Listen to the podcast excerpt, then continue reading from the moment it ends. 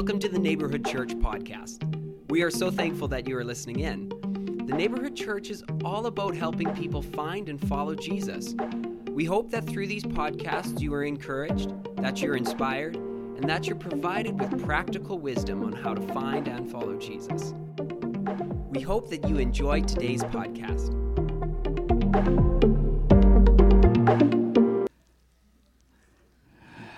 Today, we look at how God has revealed himself through his name.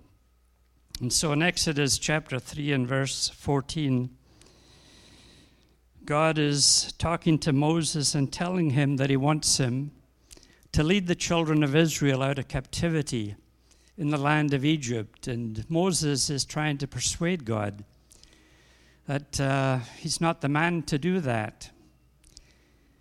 And so he says to him, uh, If they ask me, who has sent me, what will I say? What is your name? And God says, I am that I am. Say to the children of Israel, I am has sent me to you.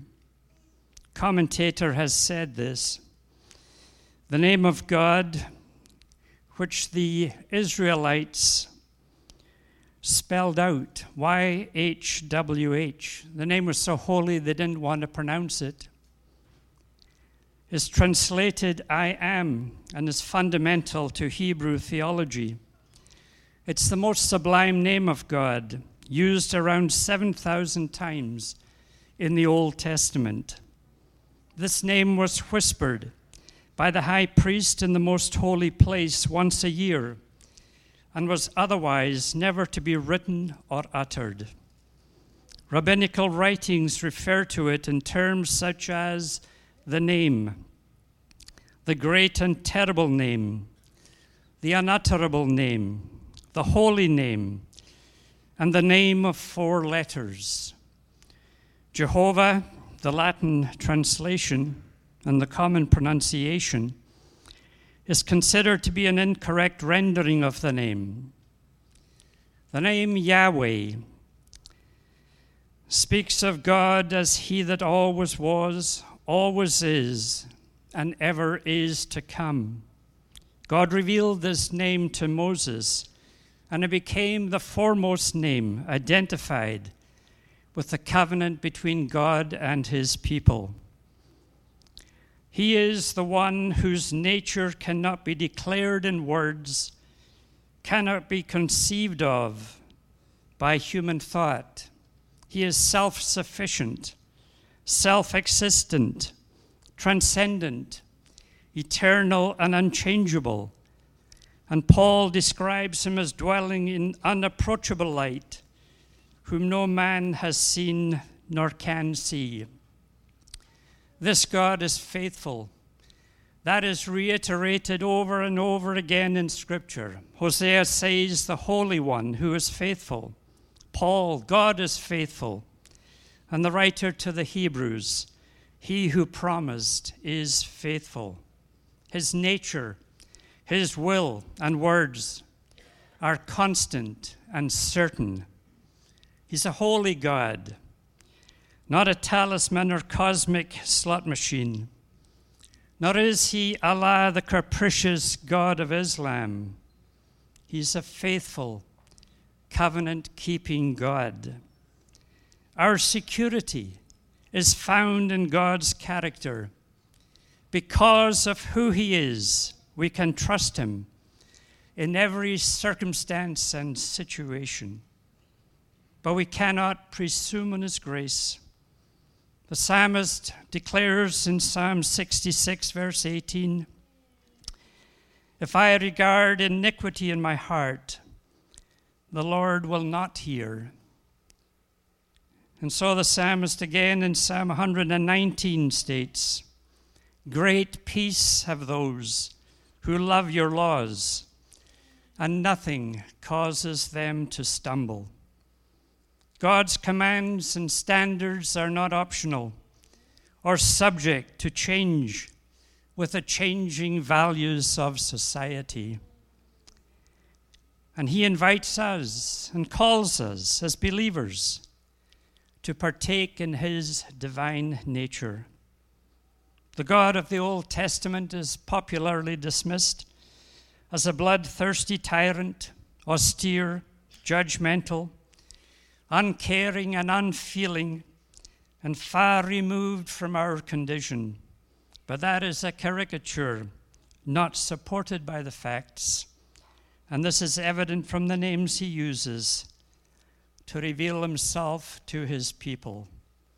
We're going to look briefly at four of these names and a little more fully at three others. And at the end of my message, Brother Owen McCormick is going to share with us. And so in Jeremiah 23 and verse 6, Jehovah Tsidkenu, the Lord our righteousness.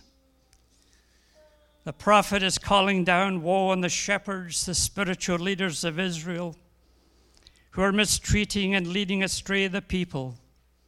And this will eventually result in their defeat and captivity in Babylon. But here he's pointing ahead to the coming Messiah who will establish his kingdom of righteousness. We have no righteousness of our own.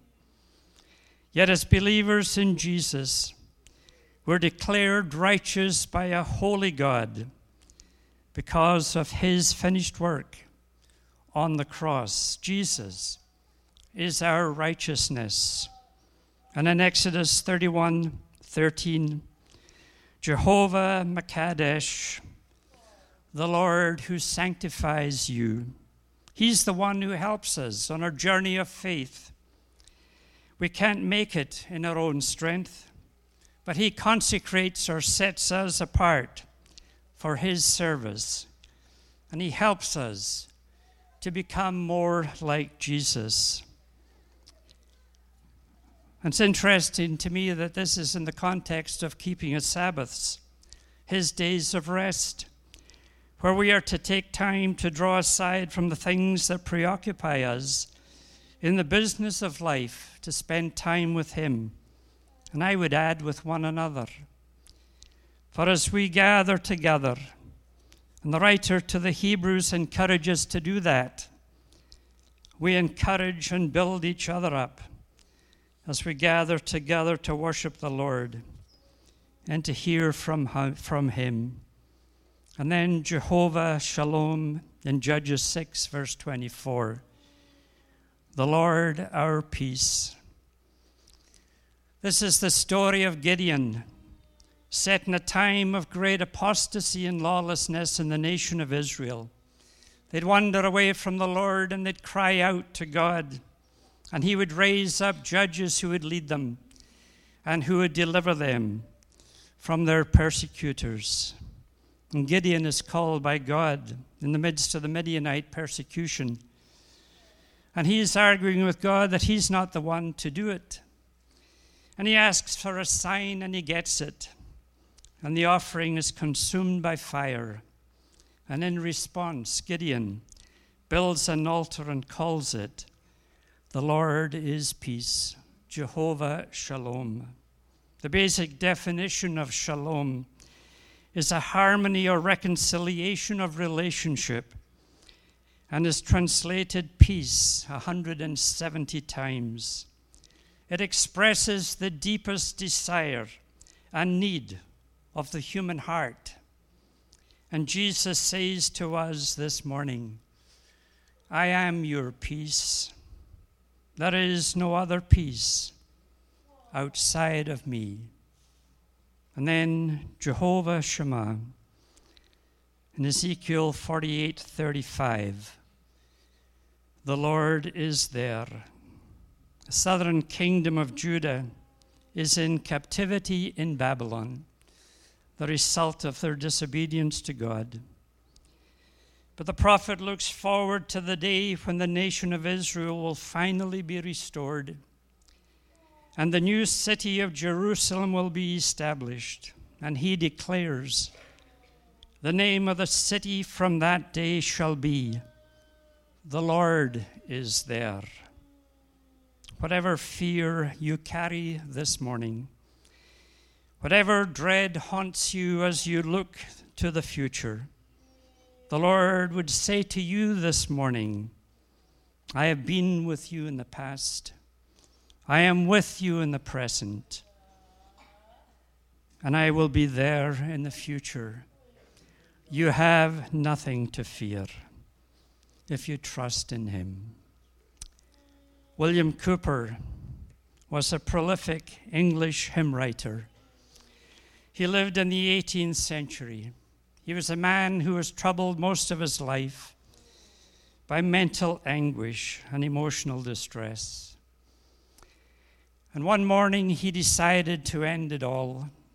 And so he hailed a taxi and he gave the address to the taxi driver an address on the banks of the River Thames where he was going to walk in and drown himself. And the taxi took off, and a dense fog fell. We've experienced some of the fog in the last few weeks, but I tell you, that's nothing compared to British fog. It's dense. You can hardly see the end of your nose.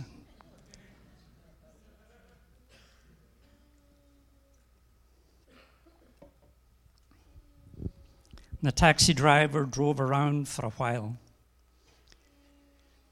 And eventually he gave up and he turned to Cowper and he said, I'm sorry, Gov, but it's pointless. I don't know where we're going. And Cowper got out of the taxi to discover that he was right outside his own home. And he walked into the house and he wrote the hymn. God moves in a mysterious way, his wonders to perform. And the third stanza says this You fearful saints, fresh courage take. The clouds you so much dread are big with mercy and shall break in blessings on your head. God is there in your tomorrow. And he simply asks that we trust him. So let's look a little more fully at the last three names Jehovah, Rohi, or Ra'ah. The Lord is my shepherd. Psalm 23. I'm going to recite it to you in the Scottish version. The translation, I think, is going to be up there. And you can follow the translation or you can close your eyes and try and picture the scene. The Lord's my shepherd, I'll not want. He makes me down to lie in pastures green. He leadeth me the quiet waters by. My soul he doth restore again and me to walk doth make within the paths of righteousness, even for his own name's sake. Yea, though I walk through death's dark vale, yet will I fear none ill, for thou art with me, and thy rod and staff me comfort still. My table thou hast furnished in presence of my foes. My head with oil thou dost anoint, and my cup overflows. Goodness and mercy all my life shall surely follow me, and in God's house forevermore my dwelling place shall be. The Middle East shepherd didn't drive the sheep out before him as the Scottish shepherds do, driving them with their dogs. He led them, he went ahead of them. He led them into the green pastures. He led them to the quiet waters. You see, sheep will only drink from still waters. And there in the green pastures by the still waters, you and I are restored. He restores our soul. Whatever it is that we are going through, the Lord is with us, leading us, feeding us, giving us water to drink, guiding us through all the difficulties of life, leading us in paths of righteousness. You see, Satan often comes to me and tells me that I am unworthy, and he's absolutely right. But that doesn't separate me from fellowship with God. I'm weak in faith and prone to fall. But my very feebleness makes me a candidate for His grace and His restoring touch when I cry out to Him. Sometimes the shepherd would have to discipline the sheep. If they wandered away into danger and continued to do it, he would take his rod and he would break their leg. But then he would put them on his shoulder and carry them until they were fully restored and healed. He leads me through all the dark and difficult valleys of life, and He will do that to the very end if I cling to Him, and He'll see me safely home. John 10, verses 10 and 11, Jesus says this The thief does not come except to steal, to kill, and to destroy. Is he trying that in your life today? Eating away at your peace and your assurance? Planting seeds of doubt in your mind, telling you God doesn't care? Jesus says, I have come that you may have life and that you may have it more abundantly. I am the good shepherd. The good shepherd gives his life for his sheep. And he goes on, I'm the good shepherd, and I know my sheep, and I'm known by my own, and I lay down my life for the sheep. He knows you personally, and He knows you intimately. He knows absolutely everything about you and what you're going through, and He cares about your needs. I've experienced the power of this passage of Scripture as I've sat by the bedside of dying believers. And as I've recited these words to them, I have seen a smile of peace and assurance cross and crease their face. They experienced comfort in knowing that Jesus was there, strengthening them in the valley of the shadow of death, that he was going to take them home to himself, to the safety of the Father's house forever. Friends, he can be trusted in every circumstance of life. And so, Jehovah Jireh, find it in Genesis 22 14. The Lord my provider. Abraham called the name of the place, the Lord will provide. As it is said to this day, in the mount of the Lord it shall be provided.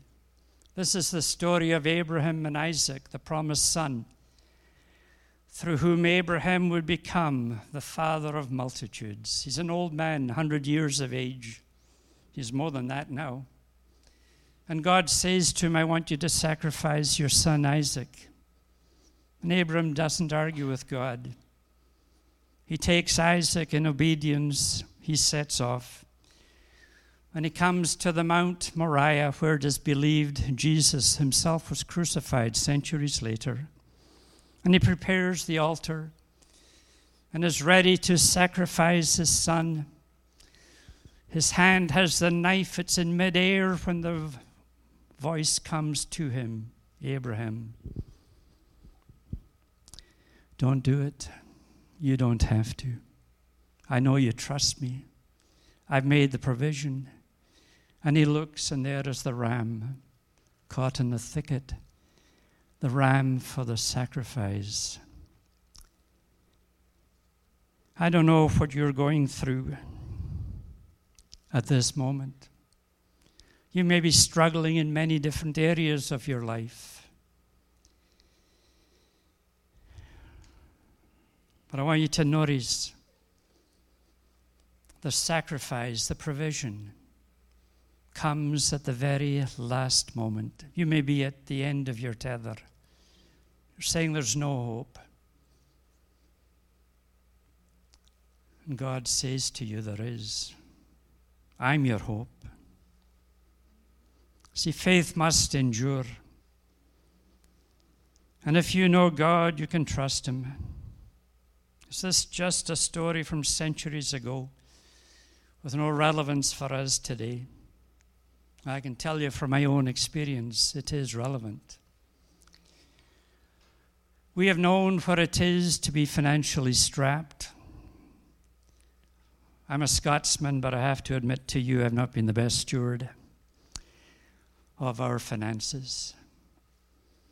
And there have been times in the past, two or three times, I have to confess to you, when I thought I could help God out. And so I withheld the tithe.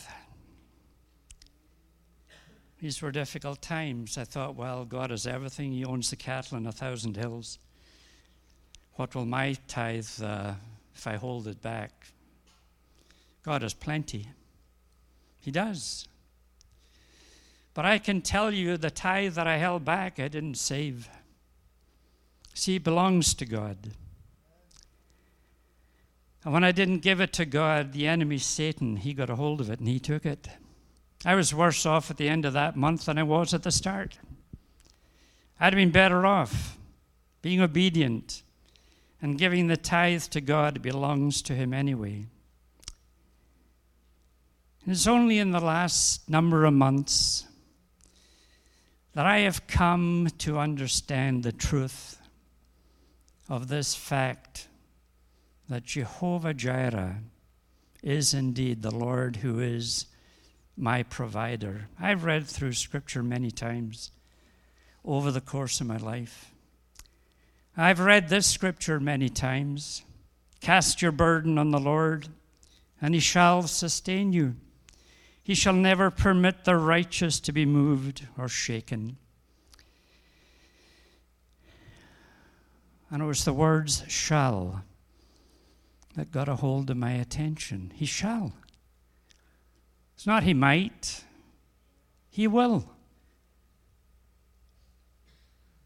He will sustain you. He won't permit you to be shaken. And I've committed to the truth of this scripture. And I've experienced greater peace and assurance as a result of that. I know I can trust Him. But every step of faith will be contested by Satan. And it's not an easy battle. He attacks in the thought life. That's why the scripture tells us to be on the alert. He's prowling around. He's waiting to trip us up. We're not to be preoccupied with him, but we are to be alert. And each time that he comes to challenge that conviction that the Lord is my provider, I've learned to address him in deeply theological language. I say to him, Get lost, Satan, in Jesus' name. You say he won't get lost just because I tell him to. But when I use the name of Jesus, he takes off immediately. They tremble at the name of Jesus. And that's what you and I have to do. We have to stand our ground in faith and address our enemy and tell him to go in Jesus' name, and he will. And so we come to the last Jehovah Rapha. Exodus 15:26 The Lord my healer. Children of Israel are 3 days into their journey out of Israel towards the promised land. And they're thirsty. And they come to water It's the water of Marah. But to their surprise, it's bitter and undrinkable. And they begin to complain. And Moses calls out to God. And God shows him a tree. And he casts it into the water. And the water becomes sweet. And the people drink and are satisfied. The tree is a type of Jesus Christ. And God declares to them, If you diligently heed the voice of the Lord your God and do what is right in his sight, give ear to his commandments and keep all the statutes, I will put none of the diseases on you which I have brought on the Egyptians, for I am the Lord who heals you. Do I believe that healing is for today? There are some who teach that it's not. I believe it is. Isaiah 53. He's describing the suffering servant who will come, despised and rejected of men, a man of sorrows and acquainted with grief, someone from whom we hide our face. But the prophet declares he was wounded for our transgressions, he was bruised, crushed for our iniquities. The chastisement, the punishment for our peace was upon him, and by his stripes we are healed. And James, the half brother of Jesus, says, Is anyone among you sick? Let him call for the elders of the church and let them pray over him, anointing him, it's him and her, male and female, young and old anointing them with oil in the name of the Lord. And the prayer of faith will save the sick, and the Lord will raise him up. Clearly, the Bible encourages prayer for healing. But I want you to hear from someone who can speak about this from his own personal experience, Brother Owen. Come on and talk to us.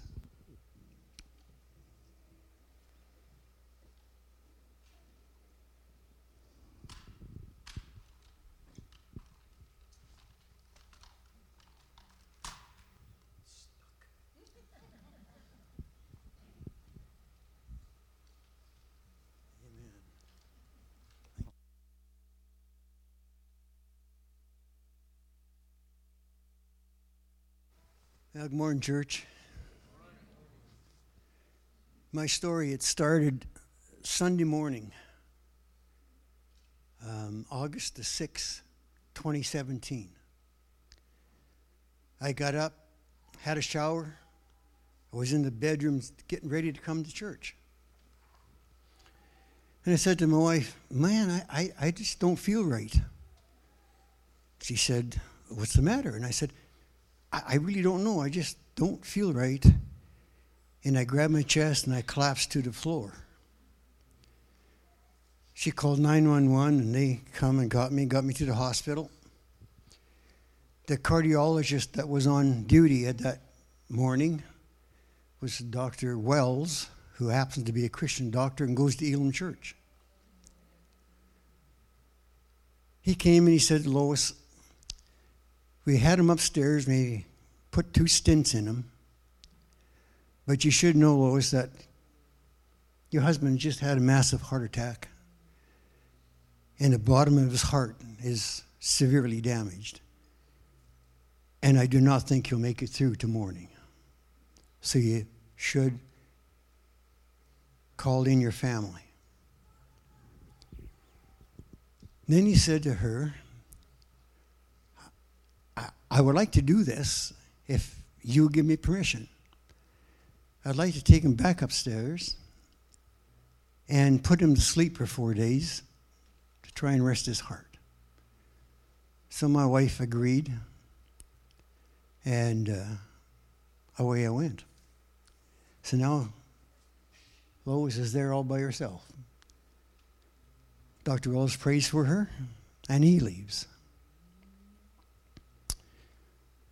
The only people she knew at the moment was friends of ours for 50 more years. And they go to this church as well. Their name is Tom and Marilyn Plant. And they came to the hospital immediately. They stayed with her until my daughter arrived from Melfort.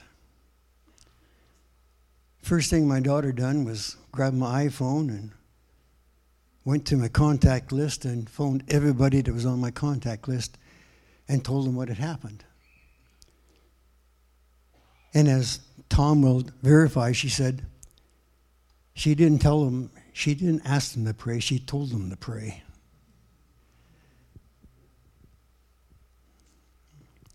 So my family came in. My son from Calgary with his wife, my other son from Seattle, Washington with his wife, all my grandkids, all my great grandkids, they were all there. So I put me to sleep for four days, and then on the fourth day, they come in and they were going to wake me up. And I wouldn't wake up. On the next day, wouldn't wake up. So on the tenth day, my son from Seattle walked into the room, sat down beside me, grabbed my hand, and he said this Darn it, Dad, wake up now. And I did.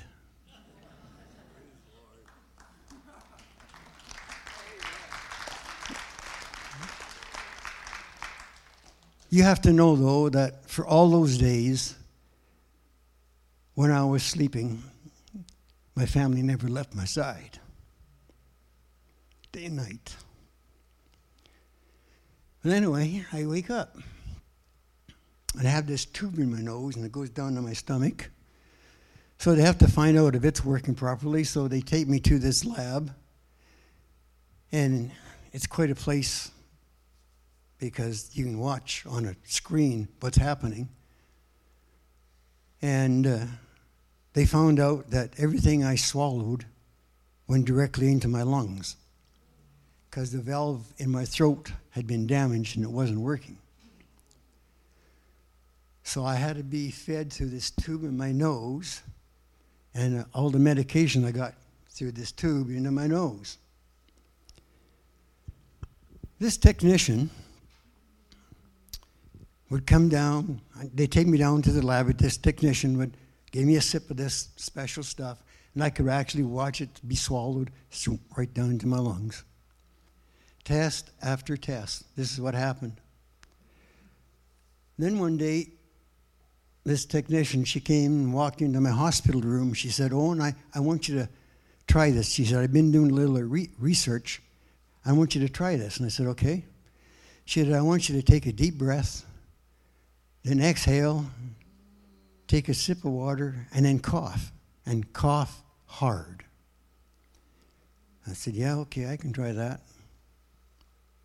So I did, several times a day. Every test, straight down in my lung, straight down in my lung. Then they come in and get me and they tell me, We're taking you down for one more test, and if this valve doesn't work today, we have no alternative but to give you surgery and put a feeding tube in you. So in the wheelchair, as they're holding me down to this lab, I'm, I want you to know I'm praying hard. I'm praying in English and I'm praying in tongues and I'm praying. So we get into the lab. The technician, technician gives me a, this stuff, whatever it is. And I watch, swallow it right down in my stomach. Whoa. Give me another sample of different stuff. Boom, right down to my stomach. Valve was working perfectly. And I don't know who was more excited, me or her. But here's the thing, people, you have to know this.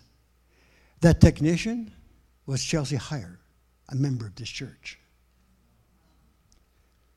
So, the only thing wrong with this tube in my nose is it plugged quite often. And they have to pull it out and put a new one in. And I tell you, that's not a pleasant experience. And you don't want to have it if you don't ever have it. It's not fun. this one, they, the tube plugged and the staff pull out the old one and they could not. I mean, they, no matter what they'd done, they couldn't get this thing in right. And oh, the pain and the frustration, you have no idea. Then all of a sudden, just out of the blue, this little nurse walks through the door. She walks up to me and she said, I'll, I'll put it in for you, Owen. I said to her, Can you do it better than any of these? She said, Well, I don't work here. I, I work in emergency. I just happen to be here to pick something up. And I put these in all the time. Just do what I tell you to do. I said, Okay. She, when I tell you to swallow, swallow. I said, Okay. She said, Swallow. In, just like that. I say this all the time. The Lord always had the right person at the right place at the right time. I'll tell you another little story. It was night nighttime. The night nurse came in. And she was going to give me my meds and hook up my food. Anyway, she said, Oh no. And I said, What what's the matter? She said, Oh, oh, and she said, This tube is blocked again. And I said, Oh man. And she said, No, this is not going to happen in my watch. And I don't know what she did, but she stood there holding this tube. Finally, she said, There, it's open. Hooked up my meds, hooked up my food, hooked it all up to the monitor. And then she stopped by my bed and she said, Owen, could I hold your hand for a moment? And I said, Certainly. She held my hand and she prayed over me. Again, right place, right nurse, right time. Then it was physiotherapy time. No, I'm going to go, I'm going to change that. Because I was totally bedridden, I wore a diaper and I had a catheter. And a male nurse always came in once a day to change my diaper and do all that stuff. On this one day, this young lady nurse came in and she said, Owen, she said, I, I know this really bothers you that I have to do this, but I'm a nurse and I'm just doing what I have to do. And I said, Yeah, I, I know that. Go ahead. So she done what had to be done, pulled the sheet up and covered it up, and then she leaned down into my ear and she said, Owen, I want you to know I pray for you every day, and so does my church. Again, right nurse, right time, right place. Now we'll go to physiotherapy. I can still remember laying in bed and watch this nurse bring this hoist from the roof down and strap me all in this thing and lift me up just like I was a car, you know, lift me up and move me around. And that's how I started physio, just to get my body moving again. Then they get me so I could lower down and I could sit on the edge of the bed. And when I could master that, then they would start to lift my legs. When I could get my legs lifted up, then they had a machine brought in and I could stand up. And when I could stand up, then they gave me a walker. And then take a step on. Come on, you, you can take two steps. Step, little step, little step.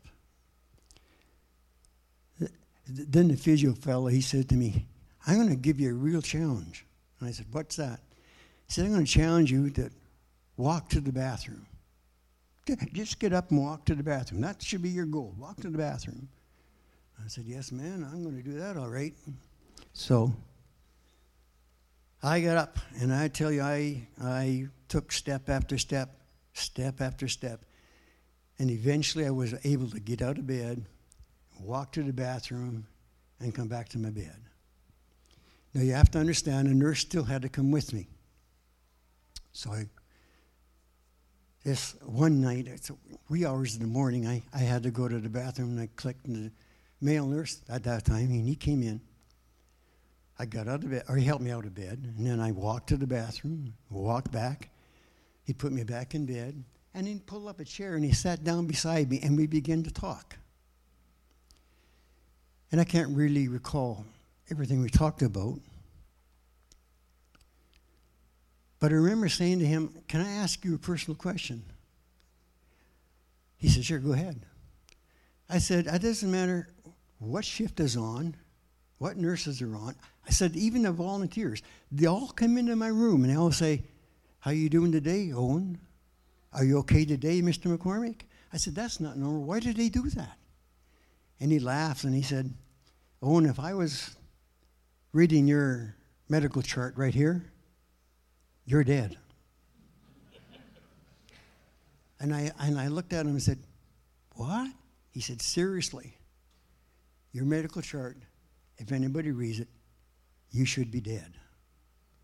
And he got up and he smiled and he looked at me and he said, But hey, you aren't. And then there's the social worker. I got to tell you about the social worker. Her name was Valerie. Valerie came in, and I, I got to be honest, she was a real tremendous help to not just me, but to my wife. She's the one that helped Lois get all the papers filled out. She's the one that got us involved in the heart function clinic. And she made it a point, she told me this, she made it a point at the end of her shift, she always ended up in my room. She said, I liked always coming in and finishing my shift in your room. She said, I don't know what it was about it, but I could come in, sit down, and it was a total peace. And I just, yeah, okay. And we talked.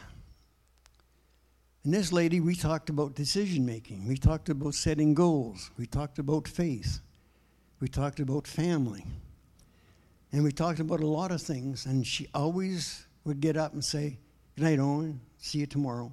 And sure enough, end of her shift, there she was. So she was a real blessing. Now it's nine weeks I've been in there, and it comes discharge day.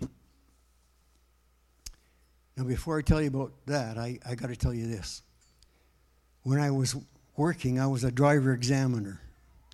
I'm the fellow that give you a road test, and if you pass, I give you a driver's license. On the day of my discharge, the cardiologist that was assigned to me, I should tell you this too. I lived in Melfort, just by the way.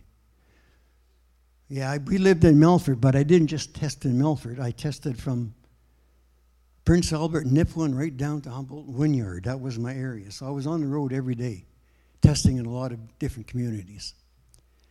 But anyway, on this day, on my discharge day, the cardiologist that was assigned to me, his name was Dr. Jason Orville from Melfort, Saskatchewan, who I had given his driver's license to.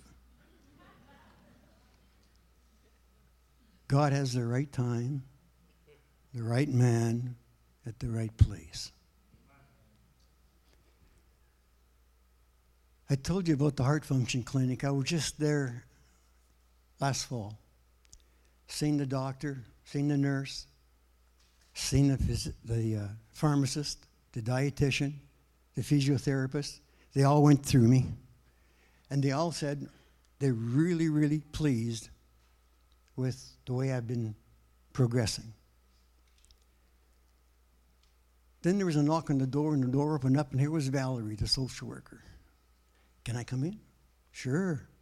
So she came in, and we talked with Lois for a while, and then she sat down. She talked to me, and she said, I know I maybe not should tell you this, but I think you should know this.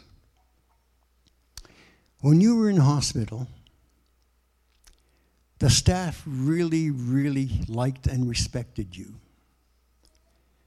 She said, You never complained, and whatever they told you to do, you done or did. And she said, They all were amazed at the determination you had that you were going to get well and you were going to get out of this place. She said, and the other thing they saw was your faith. And I kind of laughed a little bit to myself. And then she said, No, I know this isn't right either, but can I give you a hug? And I said, Sure. So she came up, we stood up, and she gave me a hug. And I want you to know, I got hugged. then she left, and as she got to the door, she turned around, she looked at me, and she said, And Owen, you should know this as well. You gave me my driver's license. the right social worker at the right time in the right place. In closing, I want to say this to you. I, am I consider myself a blessed man, really blessed. Good church family, good friends. I should tell you this. One of the friends that first came when Lorraine had contacted everybody was Dr. Norman Jules. I've known Dr. Jules for probably over 30 years because we, we ministered together well with Full Gospel Businessmen. But he knew my wife even longer because the two of them went to Sunday school together. And when he came in, of course, he done what a doctor does, and he came back and he also told Lois, yeah, he's not going to make the morning, but I did. But anyway, I'm blessed. Then I have Murdoch and Carol. I want you to know that Pastor Murdoch was in my room every day talking to me, encouraging me, and praying for me. Every day. I mean, he got to be so, he was like family. The nurses wouldn't even tell him to leave the room when they come in to do something on me. I mean, they just knew he was there. And I got blessed by a family. Never left my side for all those days when I was sleeping. I have a son that lives in Calgary. he'd work all weekend, and on Friday he would drive from Calgary to Saskatoon to be with Lois and myself on the weekend. Sunday afternoon, he'd get back in his car and drive back to Calgary. And he did that, he did that every weekend while I was in the hospital. I have a grandson, Laren, and his wife, Amanda. Laren and Amanda always came to visit me late evenings. And they would talk and we'd laugh. And then he'd pull up the chair beside my bed, take my Bible, and read the scriptures to me. And Amanda cooked meals and froze them so that when Lois went home, she never had to cook. All she had to do was take a frozen meal out, put it in the microwave or in the oven, whatever, and cook it. So, yes, I'm a blessed man. But the biggest blessing was this and you have to know this. I walked through a pretty deep valley, but I walked through it with Jesus. And I want you to know, excuse me, but whenever the need arose for whatever occasion, he always supplied the right person at the right place at the right time. And I'm so thankful for that. And I want to say this to you while I close. You're in this church service this morning. I want you to know this. You're in the right place at the right time. And I thank you for listening to me.